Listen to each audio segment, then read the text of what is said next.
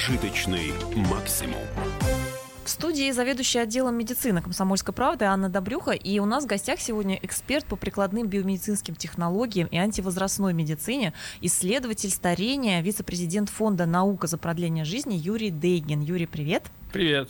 И в преддверии новогодних праздников э, мы будем говорить что нам лучше пить, чтобы дольше жить. Ну, речь пойдет, сразу скажу, не об алкоголе, мы, может быть, посвятим отдельную программу, там немало споров, но есть и другие повседневные напитки, а, по которым также немало противоречивых исследований, а, и мы постараемся докопаться все-таки до правды, до истины и вывести какие-то советы людям да, для повседневной жизни, исходя угу. из того, что если простой человек залезет в интернет, то увидит, пейте кофе, не пейте кофе, черный чай лучше зеленого, нет, зеленый лучше черного, да лучше вообще вода простая, а вообще-то лучше ее пить 5 литров в день, а кто-то советует что-то другое. В общем, мы постараемся докопаться до истины. А, Юрий, и мы а, с какого из напитков а, начнем? Может быть, с того, по которому больше всего научных исследований? Ну, можно. Тут, конечно, кофе с алкоголем соревнуется по количеству так. максимальному исследований. И, наверное, алкоголь сейчас выпал из как бы фавора, и сейчас э, все исследования, которые по нему проходят, не находят какой-то пользы от него. То, что раньше было там, что чуть-чуть алкоголя полезно, вино чуть-чуть полезно, а так вот... не то, что чуть-чуть, а говорили, что и жизнь продлевает. Да-да-да, ну, я имею в виду полезно для, для продления жизни или снижения сердечно-сосудистых заболеваний. Но вот какие-то последние исследования не показывают тех же самых данных, которые были раньше исследователями увидены. Но единственное, что как бы успокаивает, что даже если оно и не полезно, это употребление алкоголя в малых дозах, оно не сильно не полезно, оно не сильно сокращает жизнь. То есть, ну, если вы хотите продолжать умеренно употреблять алкоголь, то расплата за это не так велика. Но ожидать от этого пользы, скорее всего, не стоит. Если все-таки говорить о кофе, по крайней мере, это сейчас самый популярный напиток, по, вот, который ассоциируется с неким продлением жизни или с некой пользой, то да, вот последнее время, можно сказать, последние лет пять, все больше и больше исследований, которые говорят о некой пользе либо в целом о снижении смертности, либо о снижении сердечно-сосудистых заболеваний, или снижении деменции, Паркинсон, Альцгеймер. Хотя тут мы сразу скажем, что, опять же, некоторым людям может показаться это очень противоречивым, потому что при гипертонии, при повышенном давлении люди привыкли, что кофе может еще больше вызвать скачок, может навредить, а получается, что исследования это опровергают? Ну, есть разные исследования, где-то была показана э, ассоциация кофе с повышением давления, где-то нет, и вот здесь как раз исследования противоречивы. Но а, люди, которые изучали вот пользу, вернее, даже это не польза, это некая ассоциация, да, корреляция между употреблением кофе и различными возникновениями заболеваний или смертностью, то они не говорят о какой-то причинно-следственной связи, они просто говорят, что вот есть наблюдение, а дальше уже люди могут сами делать выводы, стоит им пить кофе или нет. При этом, э, ну да, ассоциация как бы довольно статистически значимая по, по всем вот этим показателям, и по снижению смертности, и по снижению сердечно-сосудистых заболеваний, и деменций. Но единственное, что она хоть и статистически значимая, но сам эффект, то есть э, ну, тот процент, на который риск, на который снижается потенциальная ну, вероятность возникновения этих заболеваний, не такой большой. Да и смертность тоже.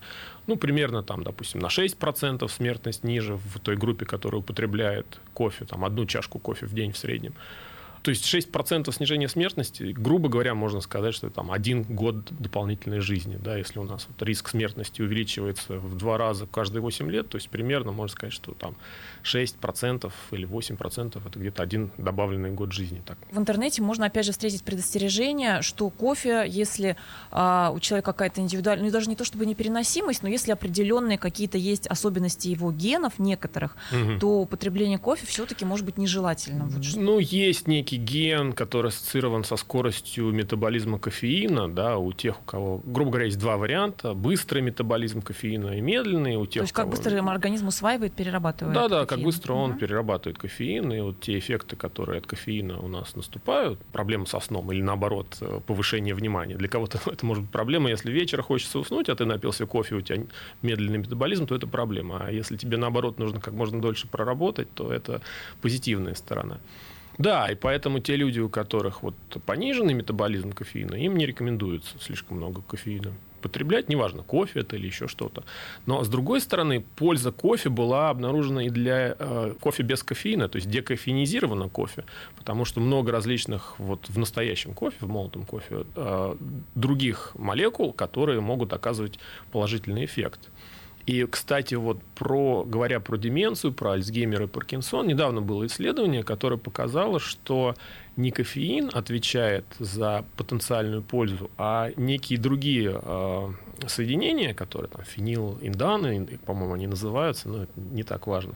Это, кстати, те соединения, которые отвечают за вот э, такой горький вкус кофе. И в экспериментах исследователи видели, что они снижают образование бляшек и бета-амилоидных, и тау-белков, тех э, вещей, которые по основным гипотезам отвечают за возникновение Альцгеймера.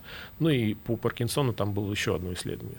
То есть не сам кофеин э, оказывает вот это протективное действие против деменции, а какие-то другие вещи, которые в кофе есть. Поэтому если вы не хотите себя кофеином, грубо говоря, отравить, вы можете пить декофеинизированный кофе, если вы, во-первых, любите вкус, а во-вторых, хотите какую-то потенциальную пользу от, от кофе, о котором мы говорили до этого. Поэтому вот можно Отлично. Ну вот с кофе мы более-менее разобрались. Теперь по чаю. Опять же, а, различные споры. Лучше зеленый, лучше ну, черный. Да, и чаев так много есть. Этот мате или мате, как его по-разному там, не знаю даже, как правильно ставить ударение.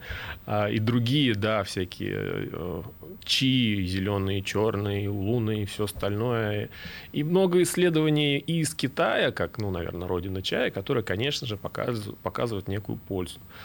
Но, не знаю, я немножко скептически к этому отношусь. И какие-то были попытки метаанализа, ну, научного всех этих исследований, которые пытались все-таки установить, есть некая польза или нет. И они, ну, я бы сказал, противоречивы. То есть нельзя однозначно сказать, что мы наблюдаем такой же положительный эффект у чая, различных видов чая, как у кофе. Поэтому здесь я ну, чуть менее, э, ну, сказать, ну, да, оптимистично настроен. Ну, ну то есть, скажем так, все-таки не, не вредит, и на том спасибо. Ну, скорее всего, не вредит, да. Ну, в чае как бы наверное, та же проблема, что у кофе это кофеин, и если его пить много, то ну, все те прелести, которые у нас от кофеина. То, что возникают. зеленый чай имеет какие-то чудодейственные в себе вещества. Ну, он имеет антиоксиданты, которые раньше были очень популярны и имели ранг чудодейственных, но в последнее время они все больше и больше переходят на темную сторону силы. И были показаны, были исследования, которые показывали ассоциацию некоторых антиоксидантов, например, витамина Е, витамина А, наоборот, с повышенным риском там, возникновения рака или даже с общей смертностью.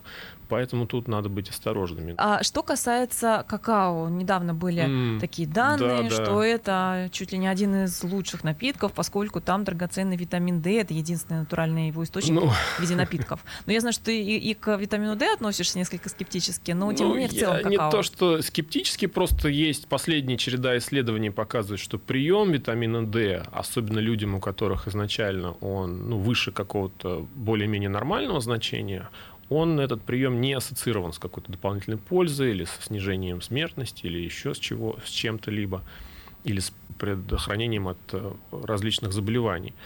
Поэтому, во-первых, да, сам прием витамина D, если у вас более-менее нормальный его уровень, он может и... Ну, он, конечно же, не, не навредит, потому что вред, чтобы была токсичная доза витамина D, его надо пить очень много. И если вы пьете просто обычный витамин э, в обычных дозах, которые рекомендуются, у вас никакой, никакого вреда от него не будет. Но и польза как бы еще окончательно не доказана. Это первый момент. Второй момент, что, во-первых, какао его очень мало, и он в самих зернах, которые потом после термообработки вообще может них ничего не оставаться. И, конечно же, если вам нужен витамин D, просто лучше его принимать в тех дозах, которые ну, в, в виде витамина, которые продаются в аптеке, вы точно знаете, сколько вы его получаете. Вот. А еще одна проблема какао в том, что его часто употребляют сладким, то есть добавляют сахар, и вот это белая смерть, которая может, если вы часто пьете сладкий какао, конечно же, только навредить с этой точки зрения, как бы я, я бы рекомендовал пить кофе. Если хочешь что-то пить для, для здоровья. И ну, у нас остается кофе. буквально Ну, совсем... конечно, лучше без сахара. И остается под занавес у нас про воду. Сказать, наверное, давай на самый э, наболевший вопрос ответим. Ну, Все-таки да, сколько ее пить? Не хочет умирать, что вот это рекомендует там 2 литра в день, 5 литров в день. Причем этот миф пришел из каких-то американских исследований 40-х годов, которые говорили, что вот человеку, чтобы восполнить э, баланс воды в организме, нужно потреблять 2 литра в день. Но в тех исследованиях эти 2 литра включали в себя вообще все источники, не просто воду, а все, что мы потребляем в день с пищей, включая там, не знаю, супы, фрукты и все остальное. Но это все, вот то, что нам нужно пить больше воды, это миф, потому что э, у организма, ну, во-первых, все исследования, которые пытались эту пользу доказать, ничего так доказать и не смогли, что какая-то есть польза для здоровья от э, заставлять себя пить больше воды, чем хочется. А во-вторых, просто да, наш организм уж, уж что-что, а э, водный баланс поддерживать умеет. Поэтому пока у вас нет чувства жажды, себя мучить не стоит. Мы завершаем сегодняшний выпуск программы. С нами был эксперт по прикладным биомедицинским технологиям, антивозрастной медицине, исследователь старения, вице-президент Фонда наука за продление жизни Юрий Дейген. Спасибо. Прожиточный максимум.